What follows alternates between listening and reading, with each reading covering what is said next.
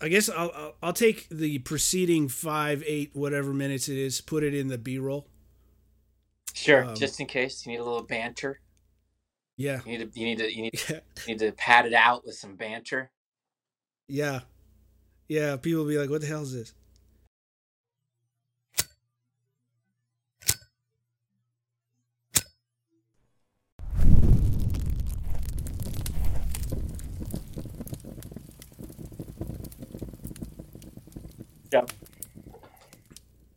So we're gonna we're gonna start here in a second. Uh, get scene, scene. All right. I'm a person who has serious questions, and go. So uh, here we are, another episode of Perimeter Fires with. Um, I've been looking forward to this for a long time with Scott Eden. Uh, from at the time, uh, 2014, ESPN uh, wrote a, a game-changing article uh, in ESPN. Mm. And before we get started, just a sort of uh, uh, context to uh, to Scott. Scott came in, and and we'll we'll get into it, I think. But you know, bonfire is an insular culture. Um, it it it has always been that way, and especially after '99. And and when Scott reached out uh, uh, to talk about bonfire and write his story, uh, I, I think we'll cover. We kind of put you through the gauntlet a little bit. It's true. Uh, yeah, tested you out to see where your heart and motivation was, and uh, you were motivated, and and you came out and you got into it, and um, uh, wrote what I have heard described uh, from many people as one of, if not the best thing of its kind ever written about Texas A&M. oh come on, Not even just bonfire, Texas A&M. that is the Um, high praise. I I have had Flattered. uh, I've had people cry um, when they start talking about that piece. Um, Wow. uh, somebody introduced me one time to, to somebody and and they're like this is Dion. And they're like uh who? And then uh, uh, they said you know he was he was sort of in in that article about bonfire and this person started weeping and like gave me a big hug. Not like oh you're from the article but like oh my gosh. They, they were hugging the article. Um, But yes, personification of the article in some ways you are, since you were my guide into the world of bonfire. Yeah, I, I got to be honest with you. I don't know if, if I told you at the time, but uh, when they called, one of the nice editor ladies called, You- and uh, Fact checking process is that what you're referring? to? yeah, Okay. yeah, yeah, She called me at the, at the office back when I was uh, where I was then, and um, she's like, just calling to check some facts, and and she was fact checking, and then she said, I want to. Did you say this? And like a quote check. hmm Yeah. I I was like, yeah, that sounds, that sounds right, but I was confused. So I called you afterwards. I was like, why was this lady asking me what I said? Like a quote check. Mhm. And you're like, well, you're quoted. I was like, what? Why am I quoted? I I was legitimately surprised You were under the that that you would not appear in the article. yeah, yeah, up until the quote check. Wow. And actually, the the fact checker should not read verbatim the quote back to you. The way to do it is to kind of paraphrase it to get to make sure that it's factually accurate. Anyway, that's neither here nor there. That's probably what she did. Okay. uh, you know, she confirmed some quotes, or not some quotes. She confirmed some facts that this, that, the other, and then there was like this. Did you say something like this? Yeah, yeah. And that was just my first like, wait, wait what? And It's hilarious that you you became like the one of the central figures. In fact, you have the last quote in the article, if I remember correctly. yeah, you uh, you you did call, you did call to tell me that you're like, hey, I can't tell you what it's gonna be like, but you get the last word. I'm like, oh no, Yeah, you did actually. better be good. You didn't. uh, You were a little uncomfortable with that too. I think.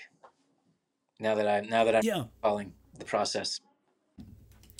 because you know I, I felt like what I was doing there was just connecting you with very interesting people with perspectives. And you did do- Uh, yeah, I felt like they were, you know, but I felt like they told a story that was, you know, didn't require me. But I even introduced you to some people that uh, disagreed with me emphatically. sure. Which I would have found anyway, but yeah. Yeah. Part of the point of the piece was about is about the controversy of restarting bonfire. Yeah. Obviously. I remember you asking me, you're like, why are why are you introducing me to this person? you mean because they would be on the other side, like someone who is critical? Yeah. Yeah. Yeah. Yeah. Yeah. I mean, you know, that's the bonfire story. It's personal and it's important. And if Hmm. it matters enough to you to disagree about, well, then your opinion matters. Yes.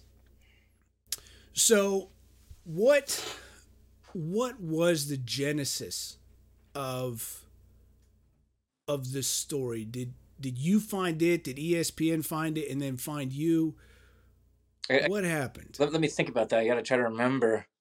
Sometimes after a story, you, you get done researching and spend you know all these weeks, sometimes months, sometimes more than a year or more working on something. You've then it gets published, and you forget like the origin story. But I think it is that uh, my one of one of my closest editors at ESPN at the time, his Mm. father was a professor at A and M. The you know for many years, including in 1999. And so my editor had a had a connection to A and M, and then had somehow learned that that Bonfire had been restarted off campus, you know, in this sort of, you know, unaffiliated with the university way. Mm. And he, the my editor, knew a lot about Bonfire and the controversies that came out of it. And and I think even his father was like an engineering, an engineering professor, so helped in the you know the investigations afterward to see what went wrong and you know d- design wise with the old stack and Mhm. I, so I believe my editor was the way in yeah. So he he you know kind of said hey do you want to look into this?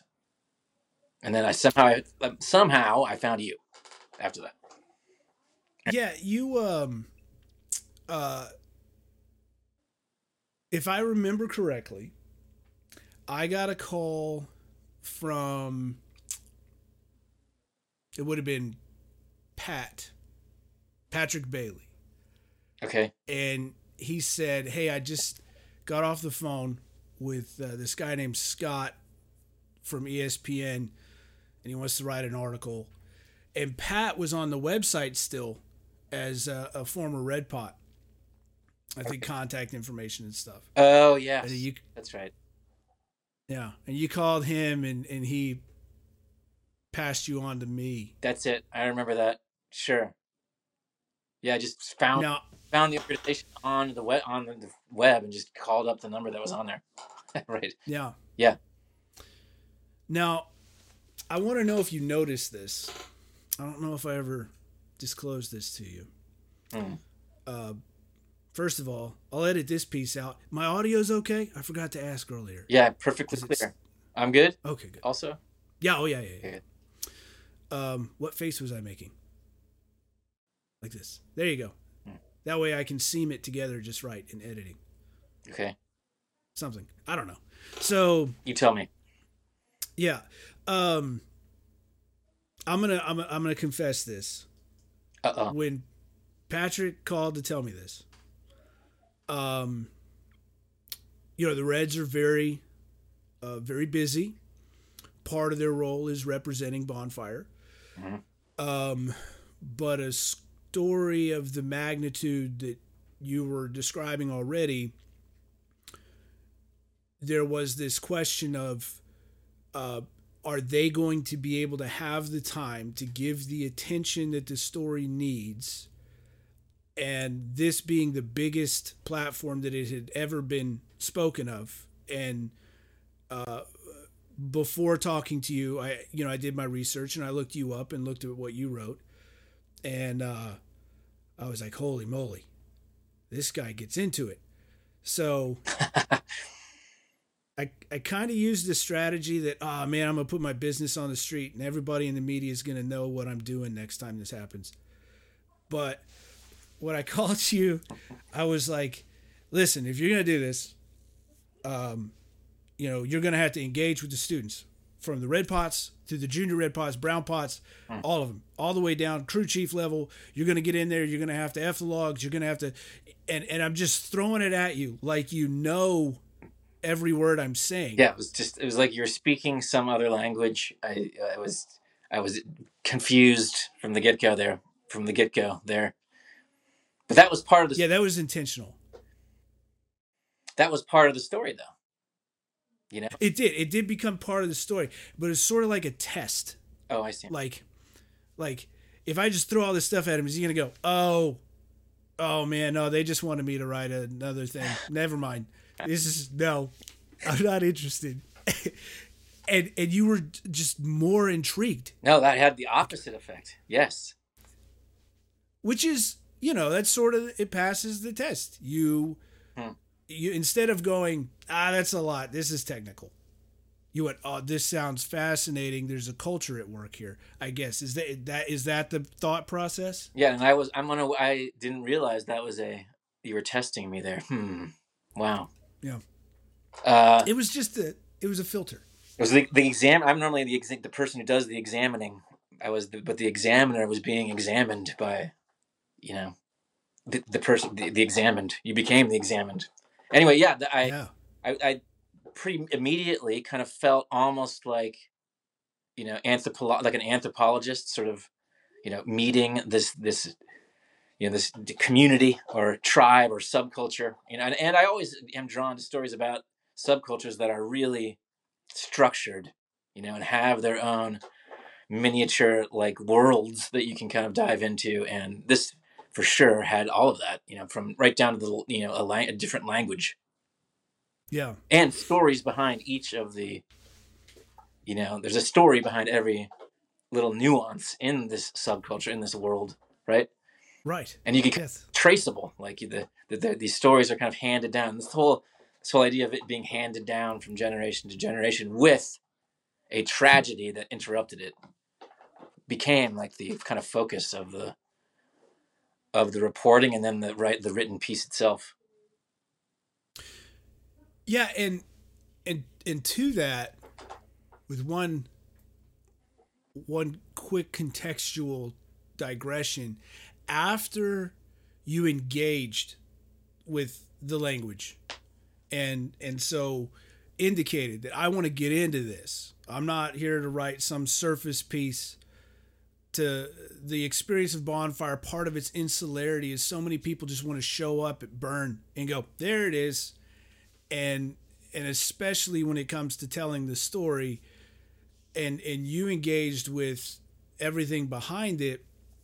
So you know i, I talked to the the boys i said this is going to require your attention and you know this is going to be big. And so you know a big commitment and if y'all are up for it then you know we'll go forward and and they said uh absolutely you know we can do it uh, of course, they were saying this in the summer, right? It was like May or June when you first called. was it i thought it was later in the year It, I- it might have been. I think I, my my first trip there was you know in early football, you know, early in the in the semester, fall semester. Yeah, and and that was um I ended up taking like two or three trips. Yeah, yeah. I I think it was at least three. yeah, Um, but uh, you know, in, in either event, they hadn't started work yet. And the thing about that's right. I think when you're a fish, you you think you know what bonfire is, then you start building it, and you go, oh my gosh, there's so much more.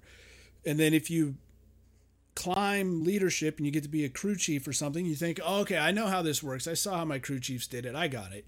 And then it starts, and you go, oh my gosh, there's so much more.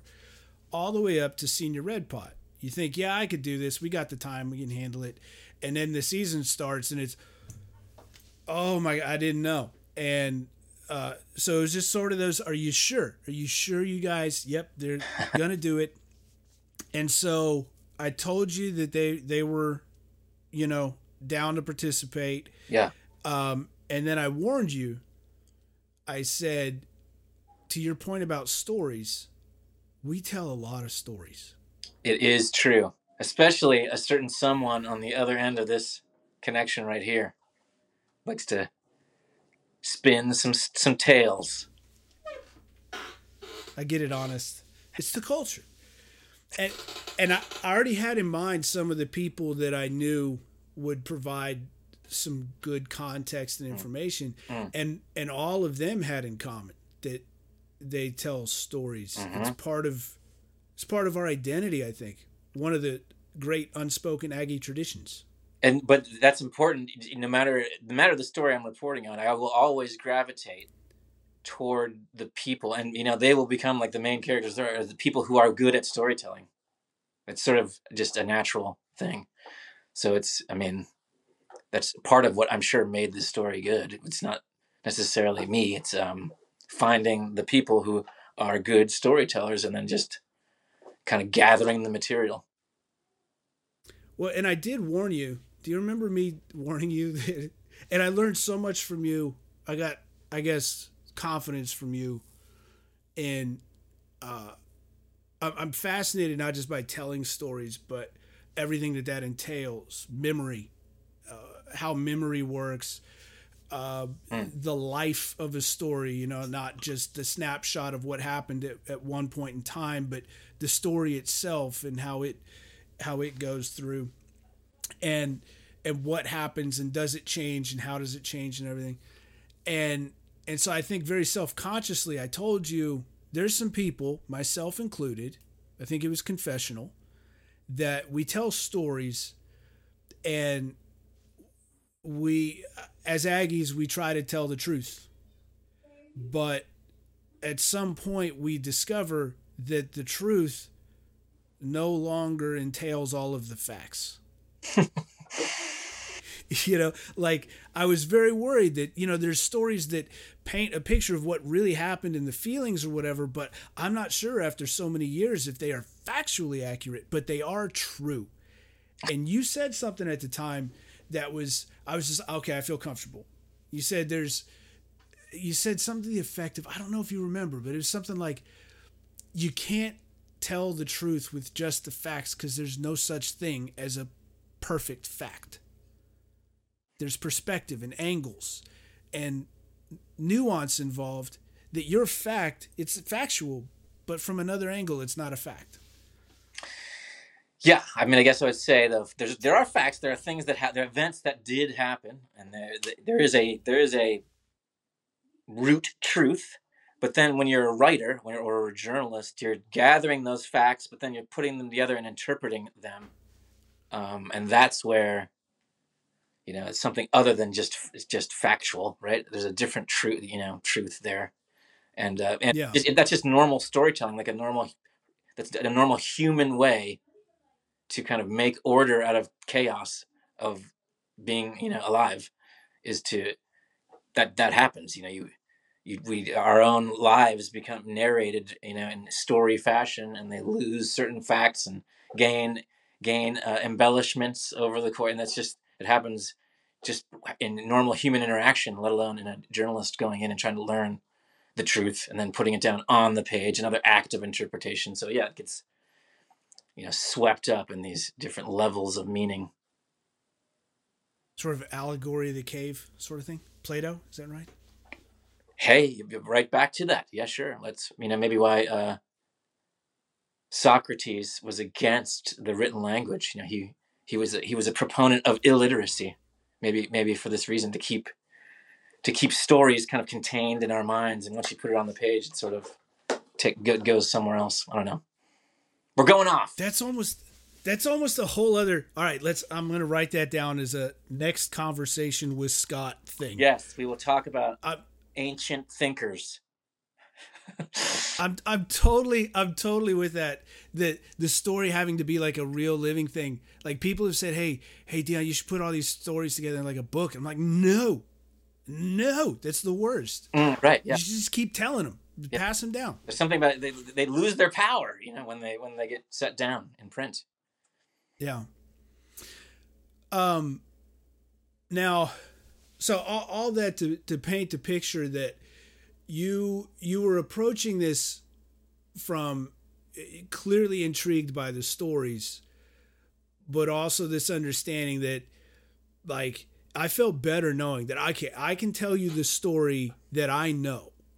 And then you can meet other people and I know that you're not going to go with whatever story sounds the best. You're going to make that order out of the chaos because you understand it's not to somebody's fault that they forget a detail.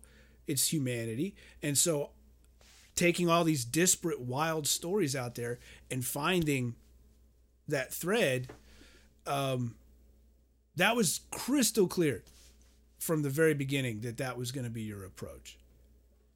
Well, I'm glad. Yeah, uh, I like to be clear with everybody. I mean, you, you knew from the beginning too that the only other reason I was interested it was there was the anthropological, you know, that's kind of exploring an unknown subculture. That intrigued me, but of course, also the the tragedy and the controversy of restarting it. I mean, there would be no story if it weren't also for that, um, or I, right. I, that drew me to the story too. And you know, this the, this kind of central controversy, and that came from tragedy. You know. Well, and when I, don't know if you remember this. Uh, this sort of phase of the thing, but it's to me it was the most illustrative of your approach. Uh, and when I tell people and try to give them some backstory about, you know, the article and how it came together, you were committed. You were going to do it. You were going to come down here, and uh, you had said, "Absolutely, I want to go into the woods. I want to do all the things."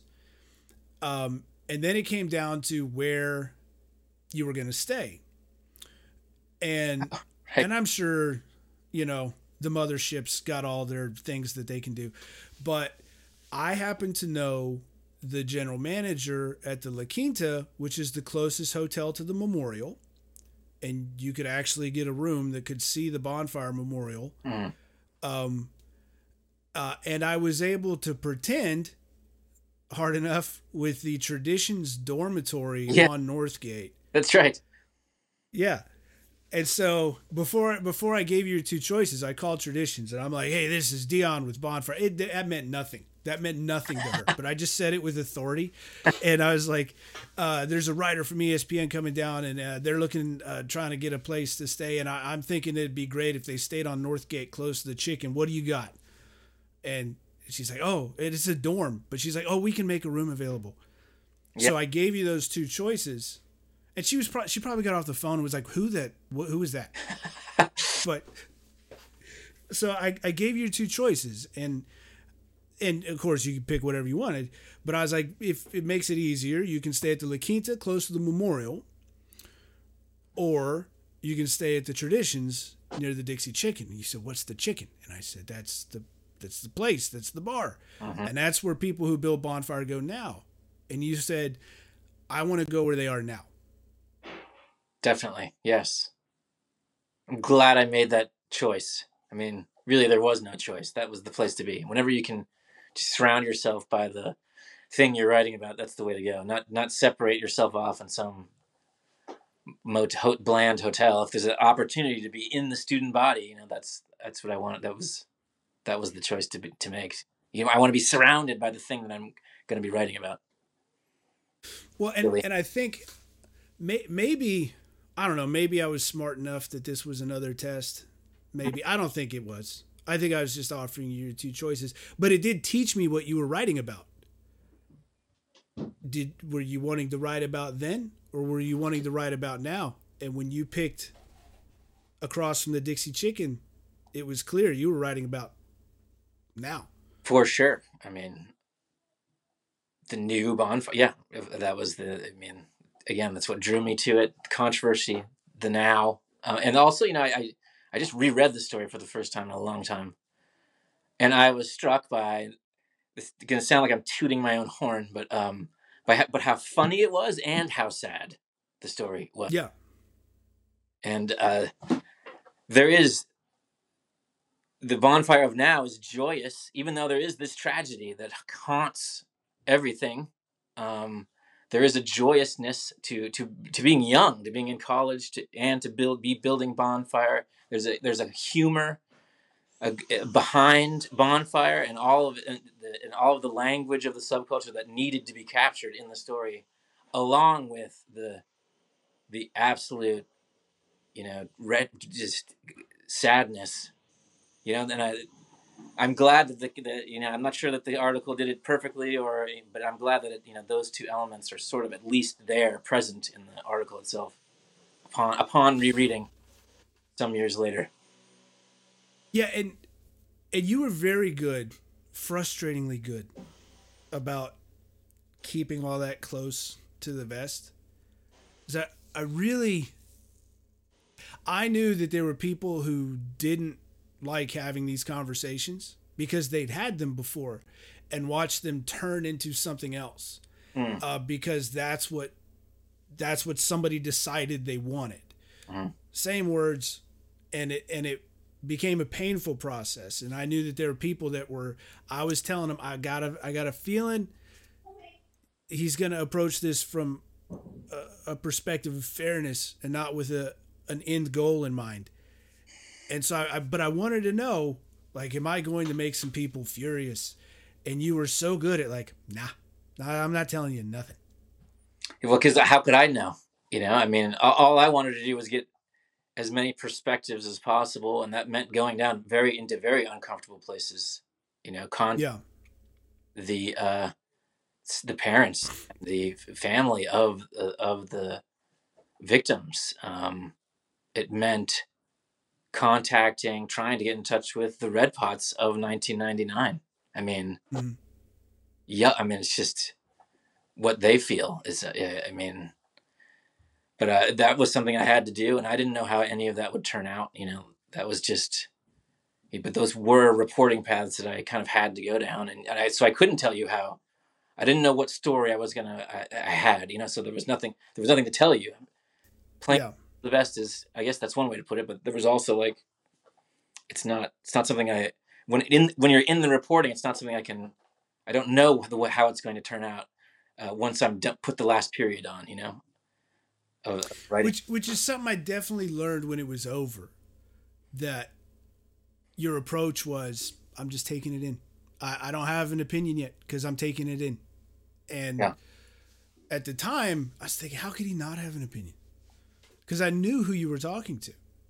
You know, Mm. I I knew who you had to talk to to do this. That the people that you know I I happened to be able to connect you with, and then other people. I knew you had to talk to the families. There was no way you were going to do it without doing that. I knew you had to talk to administrators. Uh, Mm. were there any current administrators you talked to? I know you talked to one former administrator. Right. Uh, what, what, and I'm blanking on his. I apologize. Uh, his name Bow- Bowen. Is that right? Uh, the former president, yeah, Mhm. Talk- Bowen. Bowen. I did talk to other, and, and you know, like all stories that I do, like not um, a fraction of the people I talk to will actually wind up quoted in the story or even referenced.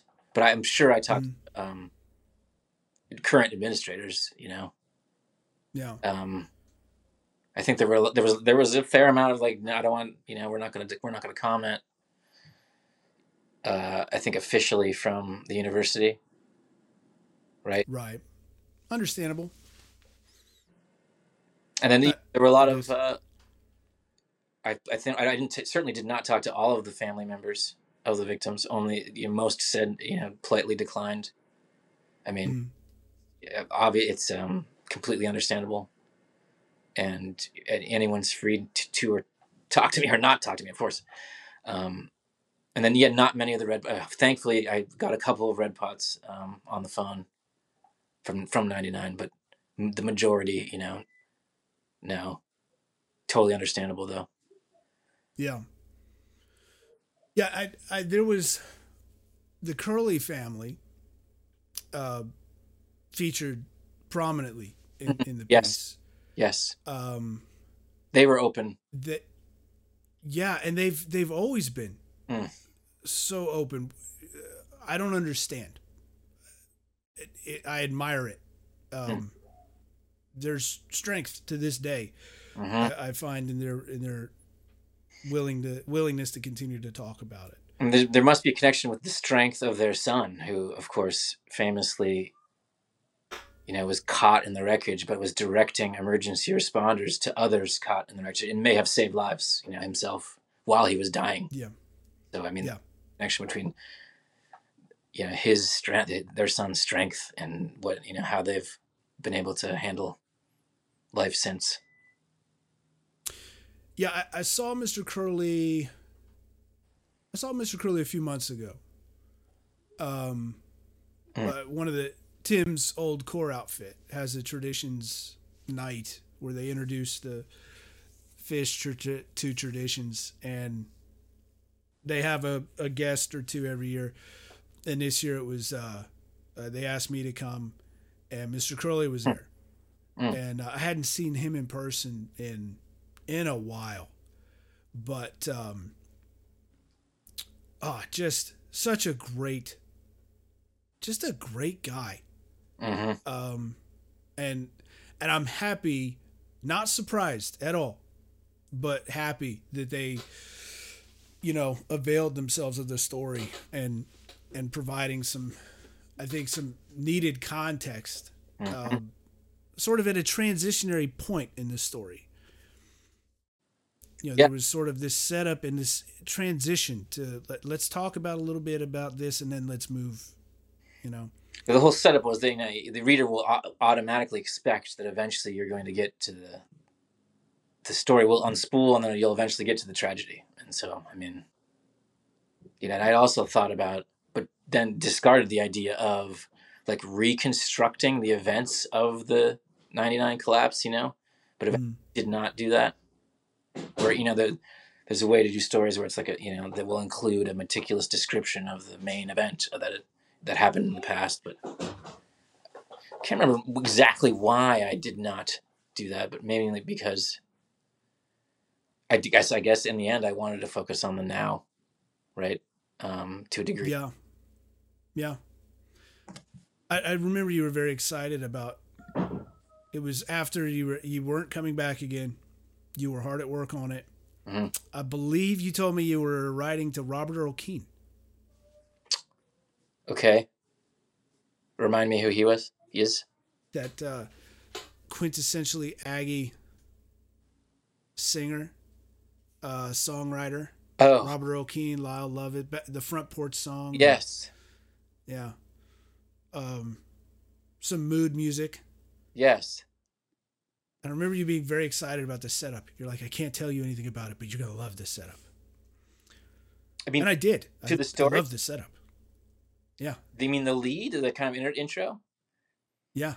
I remember I the reason I told you I, I before publication I almost never do this. I don't think I've ever done it actually. Um,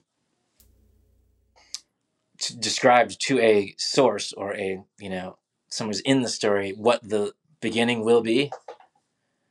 But I did it to you. I described it to you because I, you know I do I do uh, kind of operate under a no surprises kind of policy. Like I don't want anyone who's in the story to be surprised what's in the story. Yeah. But but the setup of the story is like these people are insane. Like what what is going on down there? This horrible thing happened, and now you're recreate. You're doing it again. You you Yeah. nutbags. I mean, so I, Yeah. I wanted to let you know that that was the set, but you know, just stay stay with the story. Don't get so pissed. Don't throw the magazine or shut the screen. You know, shut it down. And what is that mother? Yeah. Yeah. I wanted to. That's exactly what you said. You didn't tell me exactly what the setup was gonna be. I You didn't it. tell me. Read it to you. Yeah, you were Right, right, right. yeah, you're just like you're going to. It's possible that you are going to want to throw this thing away Yeah. before the first paragraph is over. Right. But just stick with it. Yep. It it was it was well done. It's I, again, it's like I, you know, it's kind of.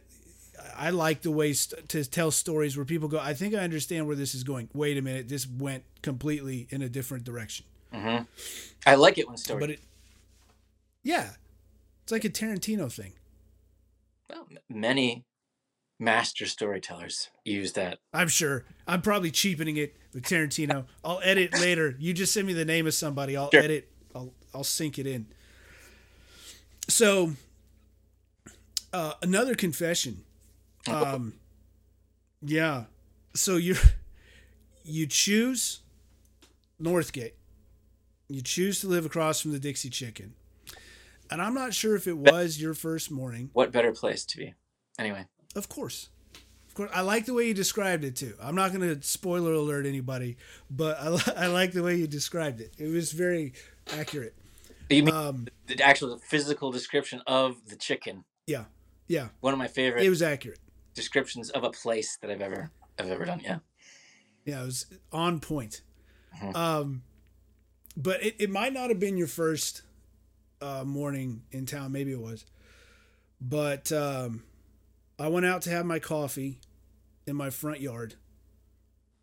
And then there you go, Hmm. walking to campus. Uh huh. And I said, Howdy, Scott. And you went, and I was like, Oh, yeah, I forgot to tell you, I live here. I remember this. Yes, you like. I was like. I, I think I even jumped uh, into the Yeah. air. Yeah. You did. I happen to be right here. But it was great because, That was an amazing spot you had. Like it's. oh my gosh. Oh my gosh. You know, we're up to four offspring now. Uh, I think we were working on the third when, was, yeah, 2014. there was already a rabble, you know, in your Yeah. at that. yeah. Such a great spot, but kind of small for Yeah. at the time four coming up on five. Yeah. Um but yeah, it was awesome because you know you get to see all these people that migrate to this mecca, Northgate and Dixie Chicken at the center. But it was nice to I kind of just liked observing you at the end of the day, you know, if we'd meet up at the chicken or something, to just watch kind of all this unspool in your mind. Just like I saw this today and this and this and this. Um it was clearly it was clearly affecting or maybe surprising, is that the word? Was it surprising you what you were learning? I think so. I mean, I I was initially intrigued, you know, anthropologically, by the, but then I became, I, you know, I guess I was, I became um, enchanted in a way with the uh, joyousness of the bonfire kind of process from cutting, uh, you know, that those first experiences, you know, in the dawn hours, you know, shivering, you know, and then and then people seeing people sleeping in their beds of their pickups you know kind of waking up and that's how the story starts actually. But you know just the enthusiasm and then you know i was also i came to learn all that stuff about um the kind of aggie tradition of learning by doing and Mhm. by kind of being a part of that educational that that, that kind of approach to uh, being you know to to to learning uh and i became enchanted you know by by all of that and Yes, so those were the, the kind of the surprise, some of the surprising things that I that I began to learn. And then It I tell you It was in our interview sessions, which all all of them took place, I believe, at the Dixie Chicken, um, during the reporting. Yeah. yeah, every last one of them. hmm And oh, Candace, God bless Candace, because it's already a thing, right? Just uh, you're going out again, and and every year it's like you know I think this year I think this year I'll be able to won't be much going on, Hmm. and 14 was sort of the same thing. Like I think yeah this will be fine. Hmm. It'll be an easy year. Then we had our conversation, and then pretty much every night, well, almost every night you were in town, you know, these decompression sessions or whatever. It'd be bedtime for the kids, and I'm like, ah, honey, Scott, Got to go meet eat chicken. over there. Yeah. Sorry, Yeah, it's, oh my, it's walking distance. ah, that was a that was a blessing. Walking, stumbling, whatever distance. I don't think we ever got quite that level. No, no, you didn't while you were here. No, but I did. Oh, okay. I did. I mean, I remember there's a thing called carpool at A and M where you, uh, I think I don't know, maybe A and M started its version of it, whatever. but it was this idea before Uber. You call if you're intoxicated, Oh yeah, sure. and then these students pick you up, Yeah. right? And they take you home. And when I was in college, living on Northgate, I called Uber or not Uber, carpool, and they came and picked me up, and I gave them my address, and they're like, "We're not taking you to the bars." I was like, "That's my house." right. Now there. Come on. I had to, I had to give them. I was like, "All right, fine, you got me," and I gave them my old dorm address, and then they dropped me off at the dorm, and I walked back to the house. Defeating the purpose slightly. Yeah. completely. So, uh, but but we digress again. So, um, What else you got? oh, so much, Scott. This is gonna be like four or five episodes because there's so many things, right? I you you talked about you talked to Doctor uh, Bowen. Well, you, I know you talked to Doctor Sutherland too.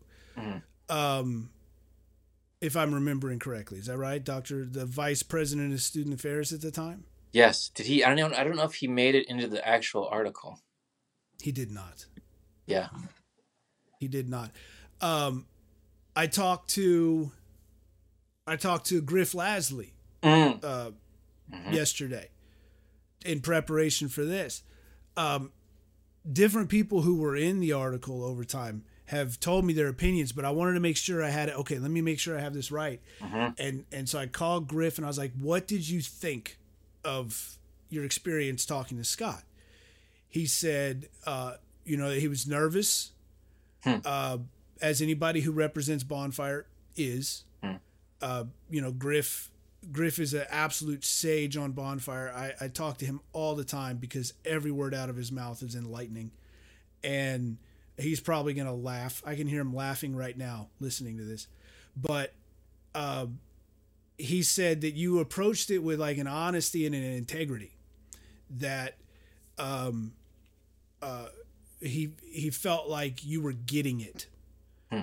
uh, which which is a big deal. When Griff Lasley, a seminal figure in Bonfire's history, says he's getting it, then I mean that's a big deal. Um, and uh, do you remember? Do you remember your conversation with Griff?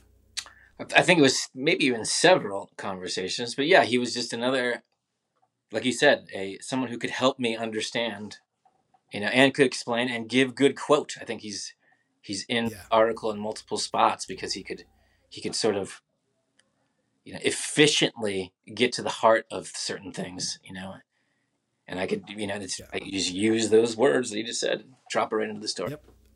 That's what he's got that I don't got. Efficiency. So he was he was in the sidebar. I remember he was in the sidebar with a particular quote, and this is what he was laughing about yesterday. Hmm. He said, "Yeah, they used a lot of my words. I did not expect that they would use some of the words that I used."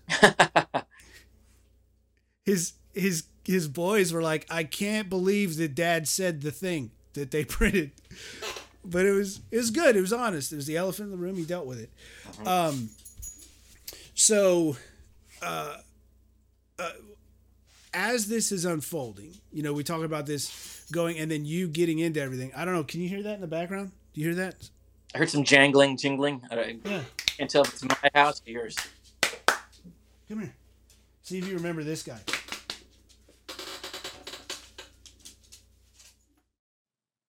Oh my god. Yeah. He's still alive. What's his name again? Forget Ace. Ace. Ace. Of course. Still with us. He's still breathing. Great. You can't hear. Um, Ace. so as this is unfolding and you're talking to these personalities or, or what have you, was was there a conversation back to ESPN because it, it feels like it grew beyond what was expected. They usually give me pretty a lot of leeway. So I often in these Mhm. stories, I'll I'll just go. They'll give me the assignment. I go out and then hear not. They'll hear nothing. No editor will Yeah. anything until there's a draft, like a, a draft submitted. And I believe that was the same way here. I don't think I was. I don't think I t- spoke much to uh, you know, to my editors about the develop, you know, how things were move- developing. I think maybe I had to like the third trip down there, like justify another another trip. Like, why are you going to A and M again, man? Yeah, Yeah. get a fun another trip here, you know, like. uh But you know, I I think maybe I had to like sort of say, no, I'm, and and then sort of describe this kind of this kind of oh this is this subculture that I'm gonna I'm gonna that I'm kind of deeply into now, and let me you know let me go down one more time so I can you know see the final uh when they raising the center pole. You know, it's like kind of a ceremonial thing, and I I want to be able to capture you know just let me get down there to do that. And so maybe then I kind of divulged to the editors like this kind of other. It's not just about the tragedy and these crazy people rebuilding bonfire. It's also about you know exploring this world and, and from almost from this anthropological kind of angle, which kind of you know also gave it some of its humor, right? Right. Well, and I wonder. I, I, I was always I've always tried to piece together the, the evolution because originally the way it was explained or the way I understood it was that it would be in the magazine. And then at a certain point it was like it's not going to be in the magazine anymore. It's going to have to be on the web. Well, I told And then all that, yeah. But I mean, even then, even in 2014, like most people were reading the stories online, even then, even Yeah. eight years ago. So, Well, I got the impression that they were like, this is not going to fit in the magazine. We thought it was going to fit in the magazine. It's not going to fit in the magazine. and that that often, unfortunately, like you, I'm also long-winded, so I turn, I tend to turn in things that are far longer than they can, that they than they bargained for. Um, Yeah. Maybe that was part of the calculus of doing online only. And then I think you know the photographer was Frederick? Frederick was is awesome. He, I mean, he Oh, he's super good. So like I think they also it's not just me. They saw these great images that would live better, um, like in this beautifully designed online thing. Yeah. And there there's well, and from that, room in the pages for all of his great pictures. oh yeah, there was uh, just the few that were in the magazine. I've you know still got a copy. They were great. Um, and then the slideshow on the web, uh, but the, a video sprung out of it. Mm. Two videos, in fact. Um, one that deconstructed the night as a single thread of narrative, but from like three different people. So as people spoke, they just Oh yeah, used these narratives and spun this incredible I mean I'm getting goosebumps just thinking about it just this incredible video production that wasn't even nobody even said anything about it. I think the introduction to the video thing was hey so somebody's doing an article um can we come down and do a video? It's not related but it's related. So it was like things were popping out of it that weren't yeah. planned at the beginning. You're refreshing my memory. I think it at some point, yeah, it became like it was pretty late though, the video stuff, and then Frederick was there just for that one or, couple days at the end or when center pole went up, right? then maybe he went back. Fred, he was there for cut two. He um I was okay. yeah um and at the beginning the editor of the magazine uh he was like hey i hear you take photos do you think we could use yours for the article and i was like you could but i'm pretty sure i'm not uh good enough and, and he's like he's like oh no I'll, I'll, I'll look at him in closer detail i think you know i think it could work Mhm. and then just like a little while later he's like yeah so frederick broden's gonna come down Yes. What happened is he looked at your photos. Is like, nah, we need a yeah no Frederick got the call. Yeah, yeah, yeah, yeah. He was right. The kid was right.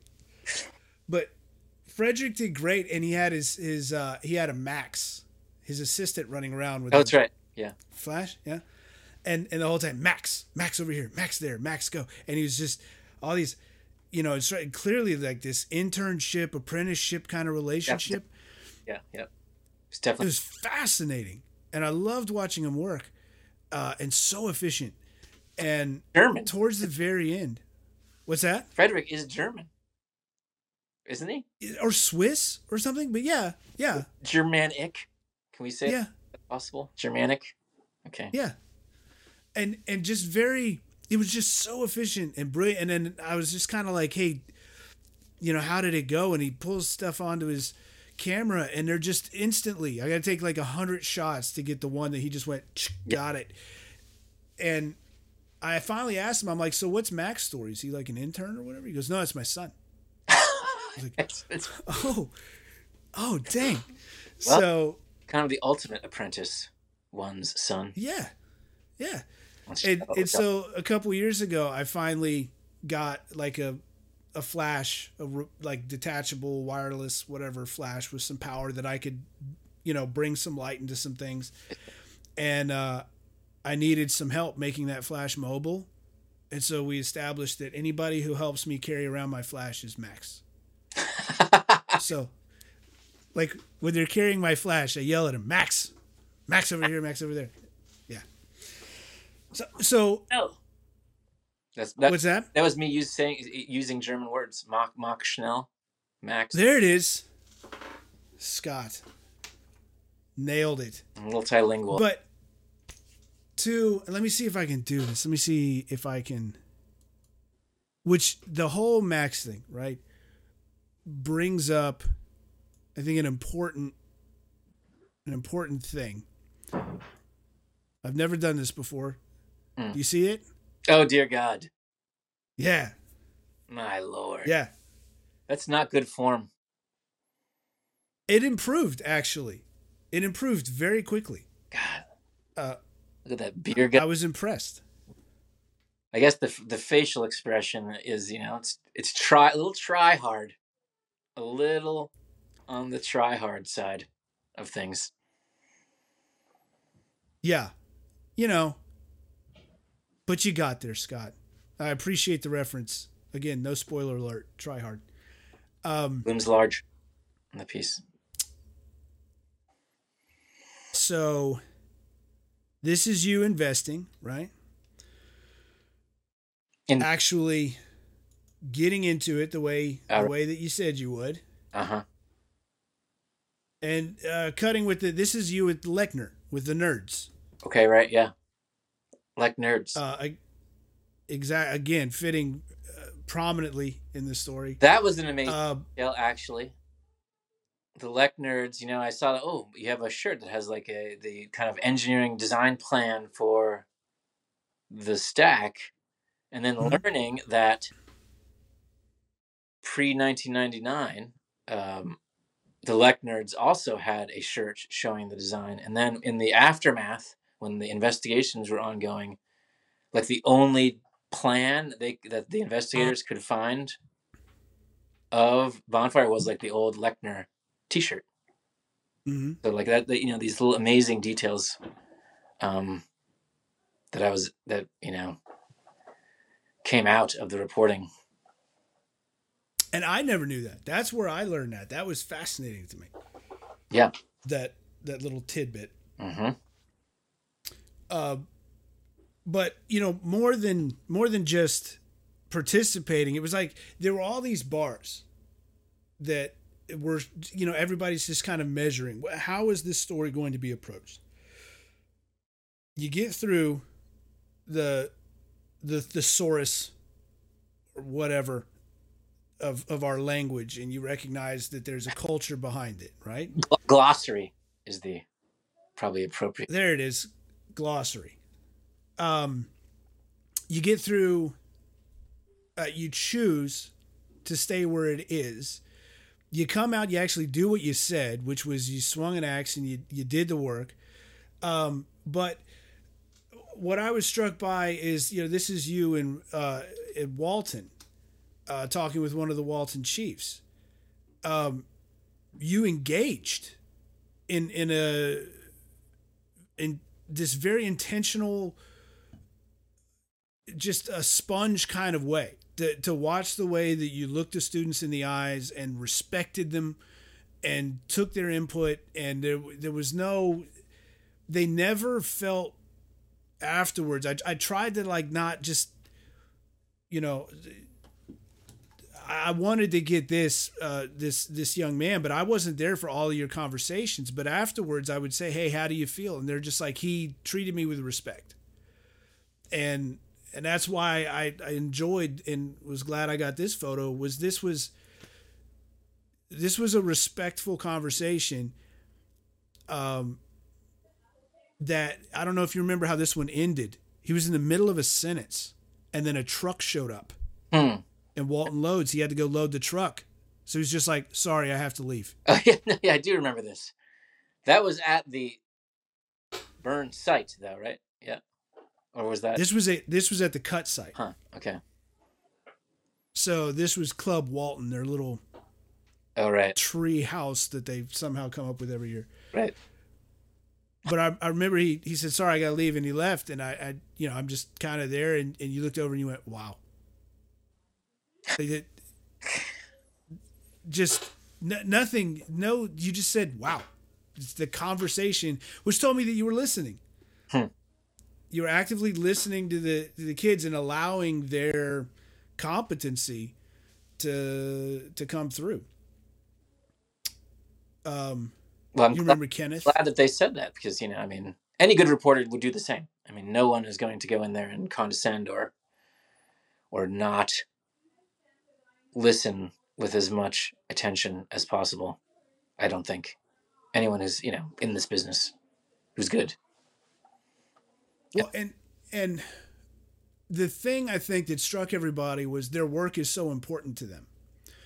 So you weren't having conversations with them about the product or the fantastic conclusion or the outsized, you know, four story tall fire. You were asking them about leadership and their approach and why they do this thing. And so you were showing respect to the exercise, which I think there was a depth of understanding to the thing that resonated with the students you were talking to. I'm glad to hear it. And I mean, I, I, I legitimately was interested in how, what they what they're thinking right right then. You know, in a big picture way, what are you thinking? But also, you know, what are you thinking right now? What's what's going through your mind as you're involved in this? You know, s- you know this kind of intense thing, right? Yeah. I mean, felling Well, and this was one. What's that? felling trees is no joke. I mean, you need you need you need to be paying attention, and that, that was kind of always Oh yeah. drilled into the into the whole into the whole process so you know but i so i was interested in what is running you know what is running through their minds right now and also yeah the big picture why why the why kind of two genres of question when you're in a kind of situation where you're observing a thing like an event happening Well, and you know, there's all the different stages. Like felling a tree is not is no joke. But then, oh wait, so you felled it. Oh wait a minute, now you're gonna carry it, yeah and, and now you're gonna throw it onto the back of a truck, and then ultimately bring it to stack site. And this morning at sunrise, uh, you came out to stack at sunrise, and there was Kenneth, who was a junior red pot at the time. oh yeah and I don't know if we discussed it, but Bonfire sort of has an unwritten thing that junior red pots are they're not media. Focus on your job, don't focus on getting noticed. yeah i think i remember that yeah yeah But you saw Kenneth and you're like, I have to talk to him. I don't care. I have to talk to him. Yeah, I can't remember exactly. I guess he just kind of had an aura of uh, getting after it, you know. Very intense. Kenneth was, and again, uh, maybe it's your your nose for the thing, but you were you were drawn to people that it was like it's not like I'm saying, hey, here, here's Kenneth. No, I'm even going, don't talk to you know he's a junior red pot, and you're like, I don't care, I have to talk to him. Um, uh, you getting under the the logs there again with with Lechner, uh, but there there's you and Frederick. This is center pole raising. It's so this is off, at perimeter. off. Uh, okay, I remember that. I remember this. Yeah, yeah, yeah. So I remember there was a bit of sweating because we were waiting on the truck, which didn't end up showing up till like 9 p.m. to dig the hole. Yeah, that's right. It was at night. Uh-huh. Yeah. Um, I could only imagine what Frederick was going through, going, Hey, I'm here for this kind of light, and you're telling me I'm going to get nighttime light. Uh, but everybody was a trooper, understanding that there's other things that have to happen. Um, and uh, ultimately, to the point of uh, everybody who holds my flash now is Max. Do you remember? Do you remember me sending you this picture? Yes. November twenty third. Okay. So they were to the outside Yeah. Right. tier of stack. Like the last piece. Is that right? Yeah, the, these are the dress logs on the outside. Remembering the dress logs, you carve the name of a crew or That's right. or whatever into it. Yes. And if it's the last year that a crew is in existence, you know, they're going to tear a dorm down or repurpose it or something. Ah. You face it out so everybody can finally see the name of the dorm. Huh. Um, or if somebody passes away, you turn the name out so that you can see the name of the person. But every once in a while, on rare occasions, of course, every dorm has a dorm log that faces in, but on rare occasions, they'll carve a person's name and turn it in. And not knowing what the story was going to be, Uh-huh. Yes, of course. not having any idea at all. I came out to stack that night and they said, Hey, we decided to do this. We don't know what the story is going to be. We have no idea. But he treated us with respect and he got into it and he did everything that he said he was going to do. And and so they carved your name into the log and stacked it and turned it in. I had forgotten about it. Oh my god, but I certainly remember now. An honor. Unbelievable. Yeah, and for your reputation, for the purposes of your reputation, this story was already out. They were just waiting to turn it on. hmm So everything was completely written, so everybody knows on the up and up.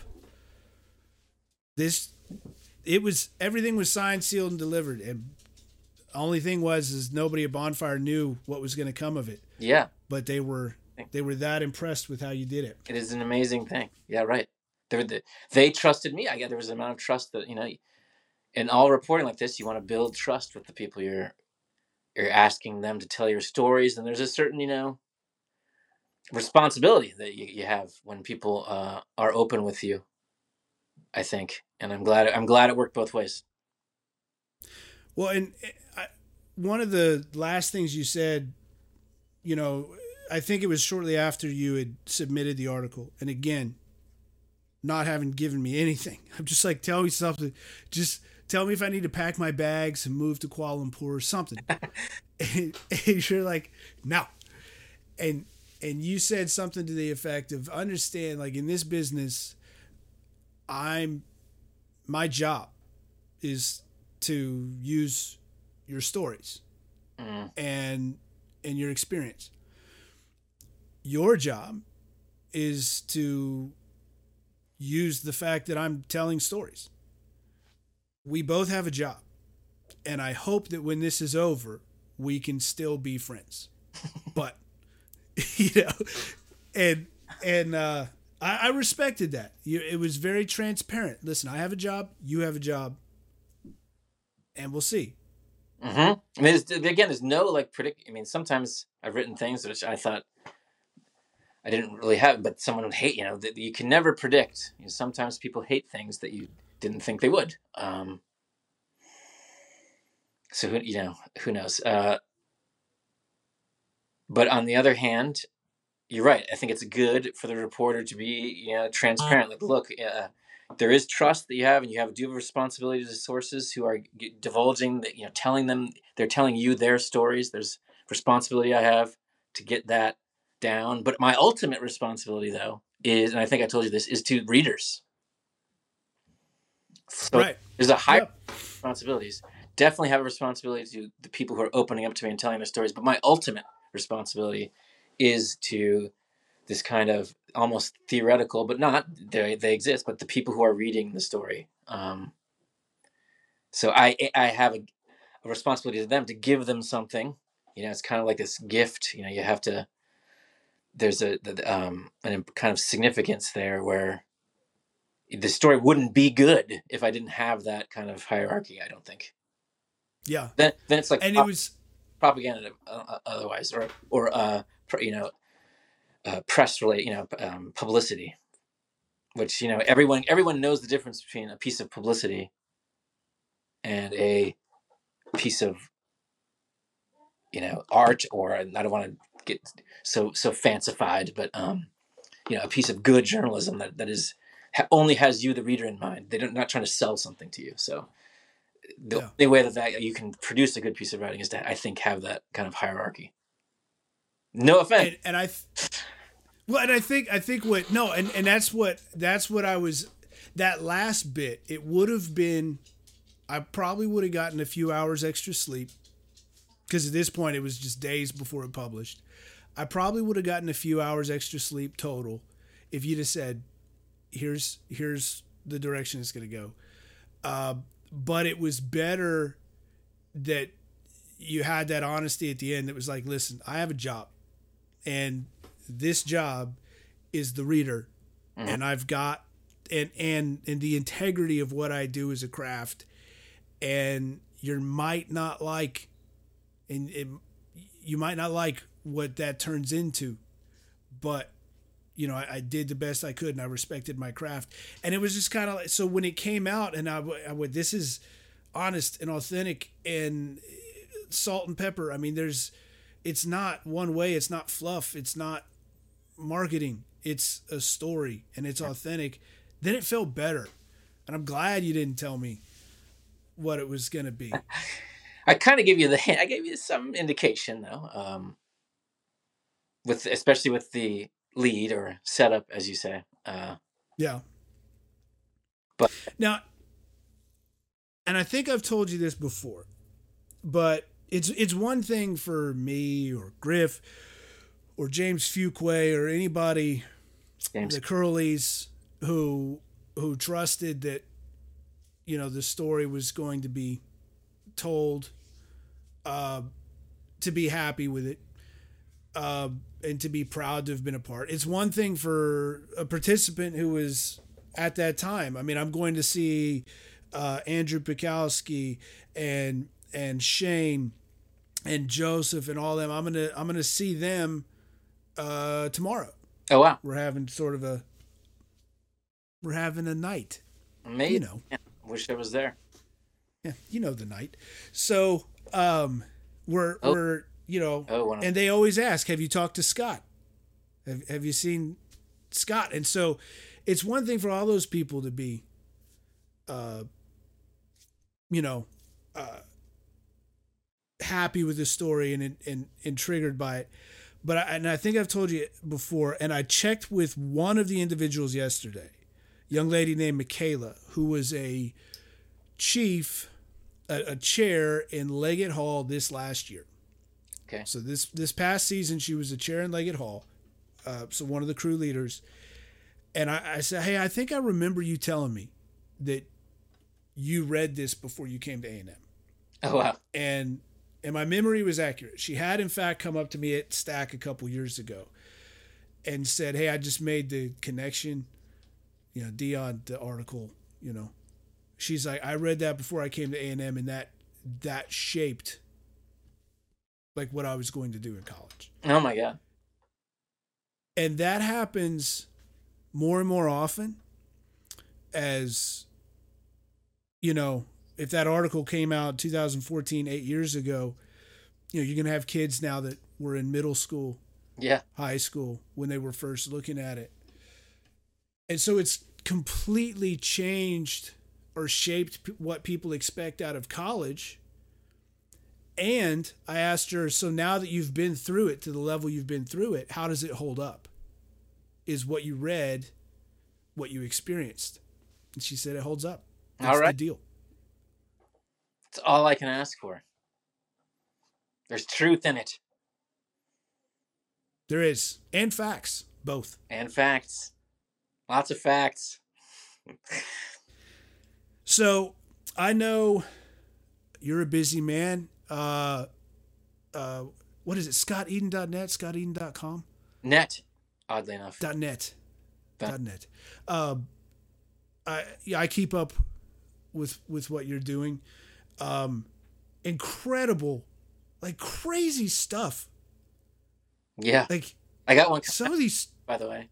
It's pretty You got another one coming out. Pretty wild, yeah. So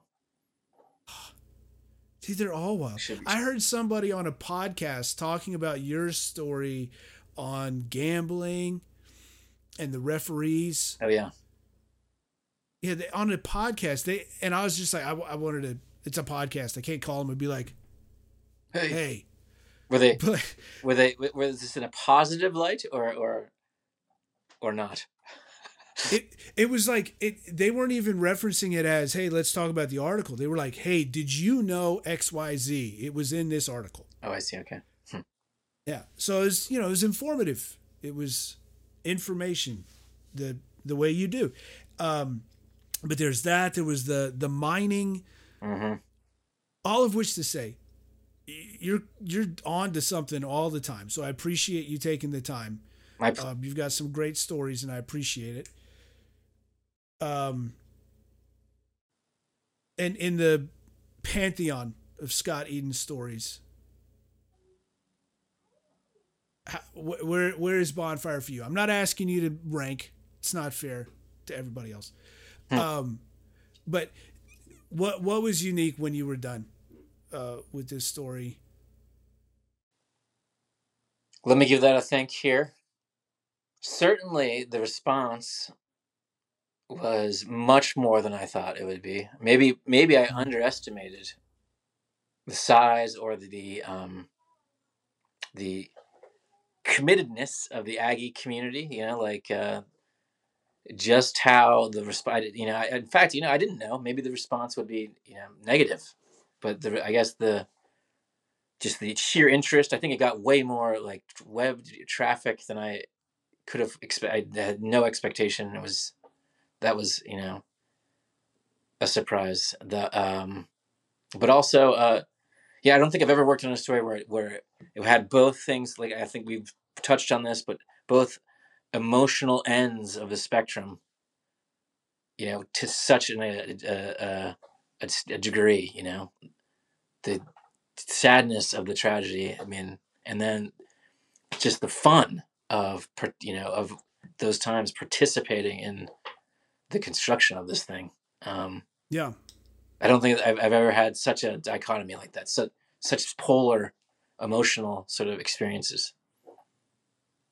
And you, you did a good job balancing the fact that you had these things. At one point, even at one point, even saying it outright, hmm. trying to balance these two things. Yeah. Um. But, uh, you know, we're we're all of us we're happy to have uh, spent time.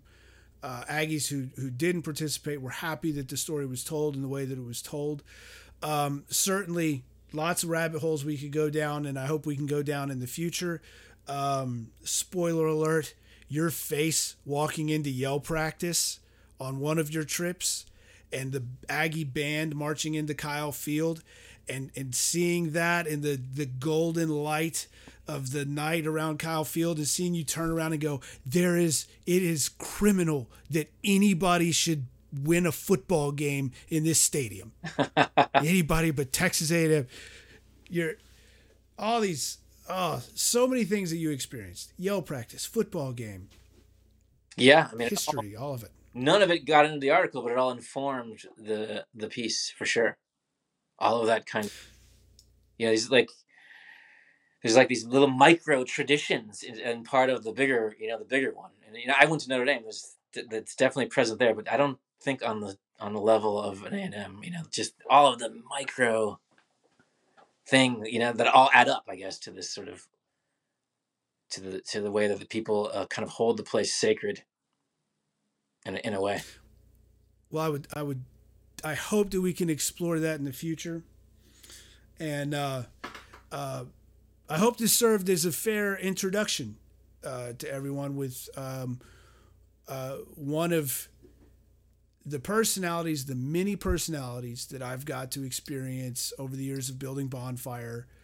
Uh, where I'd say primarily my job anymore is just meeting people and having met so many people in and around Bonfire. I hope I've done a fair job introducing um, Scott Eden. Um, you uh, you are a part of that history you talk about, this living history of stories. I know that that was not your intent. Um, you remain uh, surprised by it, um, Mhm. and and that makes it that much more meaningful. Uh, so thank you for for what you've done. Thank you for taking time today. Um, and I, I sure hope we can catch up more in the future. Good times. I got to have some of the barbecue. Is what I, I need to get back down to Texas to your to your ranch, and uh, yeah. and and have some brisket. I, I'm hungry right now. So that brisket and beef belly. Don't forget the beef Oh. belly. oh wow, yeah, that's that's interesting. That's a whole other podcast. Wow, I think so. We could go on. And, All right, Scott. Well, I appreciate it. Um, thank you very much. Gig 'em, Scott. We'll keep our eyes out for what's coming out next. please, yeah, very soon. Where? Uh, uh, Inc. magazine. It's a, the business publication. Oh yeah. Yeah, it's interesting um, spot for the piece, but you know, it's about an entrepreneur, and hopefully, you know, people will read it. Outstanding. We will. Okay, Thank you, Great. Scott. all right. Thank you, Dion.